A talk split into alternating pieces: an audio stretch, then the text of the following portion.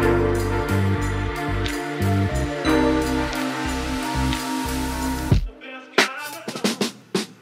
21 Kasım Salı sabahından herkese günaydın. Ben Çağnur Coşan, Aposto 6.30 bültenini aktarıyorum. Bugün bültende Türkiye genelindeki soğuk ve yağışlı havanın ardından meydana gelen sel ve taşkınların etkileri, İsrail'in El Şifa Hastanesi'ne yönelik yeni iddiası, Macaristan'da von der Leyen'e hedef alan billboardlar, ABD'den Kiev'e ziyaretler ve daha birçok gelişme yer alıyor. Ancak hepsinin öncesinde bugünün destekçisinden bahsetmek istiyorum. Bugünün bülteni Odea Bank'la birlikte ulaşıyor. Yılın her günü avantajlarla buluşturan Odea, sadece kazanmanın değil, yakınlarına da kazandırmanın mutluluğunu yaşatan bir kampanyayla fırsatlarla dolu Kasım ayında paylaştıkça çoğalan, çoğaldıkça kazandıran bir kampanya sunuyor. Kampanya ile ilgili detaylar bültende.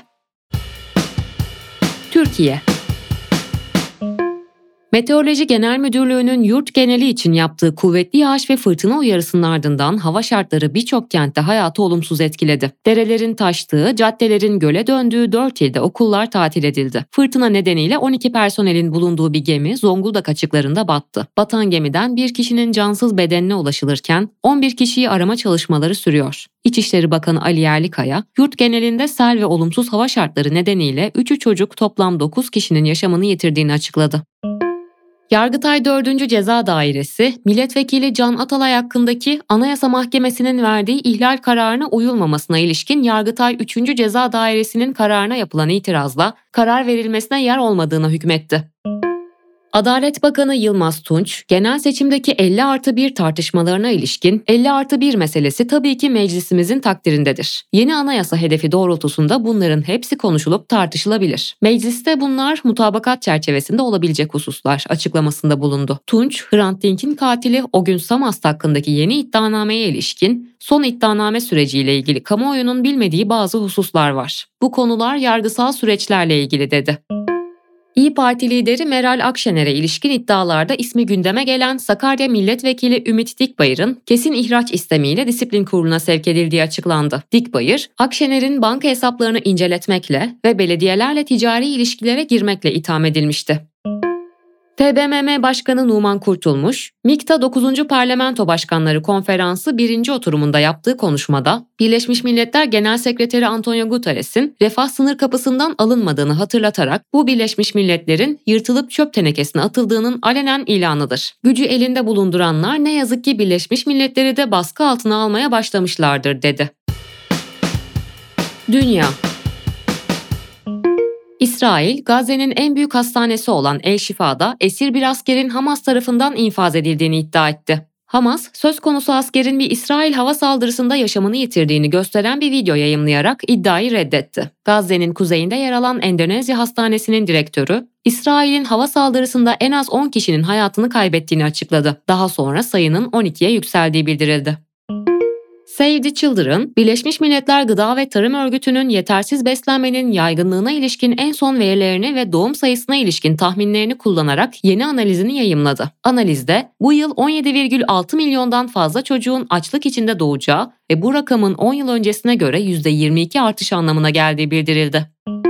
Cumhurbaşkanı Erdoğan, Yunanistan ve Türkiye arasındaki 5. Yüksek İşbirliği Konseyi toplantısı için 7 Aralık'ta Atina'ya gidecek. Bazı bakanlar da Erdoğan'a eşlik edecek.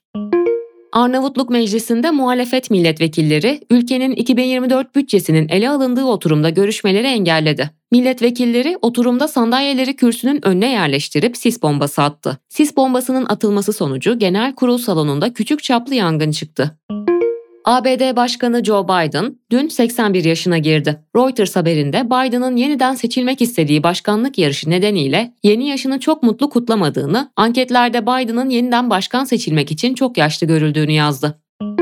Macaristan'da iktidar partisi Fidesz, Avrupa Komisyonu Başkanı Ursula von der Leyen'i hedef alan billboardlar yayınladı. Avrupa Parlamentosu seçimleri için başlatılan kampanya çerçevesinde asılan afişlerde von der Leyen, George Soros'un oğlu Alex Soros'la birlikte resmediliyor ve afişlerde onların ritmine göre dans etmeyelim yazıyor. ABD Savunma Bakanı Lloyd Austin Kiev'i ziyaret etti ve Ukrayna Devlet Başkanı Volodymyr Zelenski ile bir araya geldi. Austin'in ABD sizin yanınızda daima da öyle olacak ifadelerine Zelenski desteğinize güveniyoruz yanıtını verdi. İspanya'da vergi kaçakçılığından yargılanan Shakira 7.3 milyon avro para cezası aldı. Shakira, Barcelona'da görülen davanın ilk duruşmasında anlaşmaya giderek cezaevine girme riskini ortadan kaldırdı. Ekonomi TCMB Kasım ayı faiz kararına ilişkin Bloomberg HD anketine göre faizin 250 bas puan artışla %37,5 seviyesine çıkması bekleniyor. Yurt dışı üretici fiyat endeksi Ekim ayında yıllık %57,25, aylık olarak da %1,35 arttı. Yurt dışı üfede bir önceki ay yıllık %57,25 artış, aylık olarak ise %0,59 düşüş kaydedilmişti. İş dünyası ve finans Türkiye Bankalar Birliği Risk Merkezi'nin verilerine göre karşılıksız çek tutarı Ekim ayında 8,1 milyar liraya ulaşarak rekor seviyeyi gördü. Böylece karşılıksız çek tutarının bankalara ibraz edilen toplam çek tutarına oranı %1,39 ile 2021 Haziran'dan bu yana gördüğü en yüksek seviyeye çıktı. Otomotiv yazarı Emre Özpeynirci, Tesla'nın Türkiye'de fabrika kurmak gibi bir planı olmadığını yazdı. Tesla'nın Türkiye'ye fabrika kurmak gibi bir planının olmadığını duydum. Umarım yanlış duymuşumdur da yatırım gelir. Ama 26 yıldır Türkiye'ye yeni bir markanın yatırım yapmadığını, olanların da gittiğini unutmayalım. Agrotek Yüksek Teknoloji ve Yatırım AŞ'nin 15, 16, 17 Kasım'da yapılan halka arzının büyüklüğü 1,56 milyar lira oldu. Halka arzda planlanan tahsisatın toplam 3,31 katı talep alındı ve toplam 3 milyon 48 bin 226 yatırımcıya dağıtım yapıldı. Teknoloji ve girişim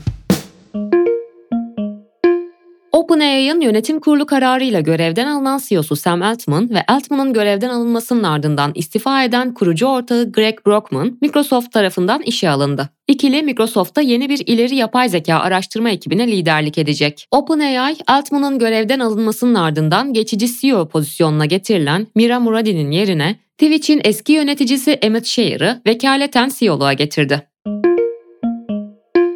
Apple önümüzdeki yıl iOS'a RCS desteği geleceğini duyurdu. Bu iPhone kullanıcılarının Android cihaz sahibi kişilerle mesajlaşırken de yüksek kaliteli fotoğraf ve video alabileceği, konum paylaşabileceği ve okundu bilgisini görebileceği anlamına geliyor. Avrupa Komisyonu Adobe'nin Figma'yı satın almak için yaptığı 20 milyar dolarlık teklif için itiraz bildirisi yayımladı. Ağustos'ta anlaşmaya yönelik başlatılan soruşturmanın ardından gelen itirazla komisyon, Adobe'nin Figma'yı satın almasının Adobe'yi vektör ve raster düzenleme araçları pazarında rekabetçi bir güç haline getirmesinin önemli ölçüde muhtemel olduğunu belirtti. Günün hikayesi. OpenAI'da kontrolsüz büyüme endişesi Altman'ın sonunu getirdi. Sevgili Mine Selin sizler için kaleme aldı. Yapay zeka devriminin liderlerinden kabul edilen OpenAI'ın kurucu ortağı ve CEO'su Sam Altman'ın işine cuma günü son verildi. OpenAI yönetim kurulu işten çıkarma kararına gerekçe olarak Altman'ın yönetim kurulu ile iletişiminde samimi olmamasını ve bu tutumun yönetim kurulunun sorumluluklarını yerine getirmesine engel olmasını gösterdi. Sam Altman'ın görevine son verilmesinin hemen ardından Altman'ın şirket içindeki destekçilerinden OpenAI Başkanı Greg Brockman ile şirketin en önemli üst düzey 3 araştırmacısı da istifa ettiklerini açıkladı. Bu ani ayrılığın yapay zekanın yaratıcıları arasındaki derin bir etik ayrışmayı şirketin yönetimi ve kurucuları seviyesinde ortaya çıkarması, teknoloji dünyasındaki yapay zekanın geleceği tartışmalarını da yeniden alevlendirdi. Son yıllarda belirli modelleme alanlarında Google'ı dahi geride bırakan OpenAI, Microsoft'tan aldığı 13 milyar dolarlık yatırımı ile kısa sürede teknoloji devleri arasında anılmaya başladı. 6 Kasım'da ilk defa düzenlenen OpenAI Yazılım Günleri konferansında büyük bir başarı hikayesinin kahramanı olarak Steve Jobs'la karşılaştırılan Sam Altman, piyasadaki dönüştürücü etkisiyle yatırımcılarını oldukça memnun eden bir profil çizmekteydi. Ancak şirketin dev yatırımcısı Microsoft dahi hiç kimse bu etkinlikten sadece 11 gün sonra Sam Altman'ın görevden alınmasına sebep olacak şirket içi kaostan haberdar değildi. Konuya ilişkin iddialar ve öngörüler günün hikayesi kanalında. Sevgili dinleyenler 21 Kasım Salı günü bugün haftanın ikinci gününde ben Çağnur Coşan Aposto 630 bültenini aktardım. Bugünün bülteni Odea Bank'la birlikte ulaştı. Bugün için herkese güzel bir gün diliyorum. Aposto Radyo'da tekrar buluşmak dileğiyle. Hoşçakalın.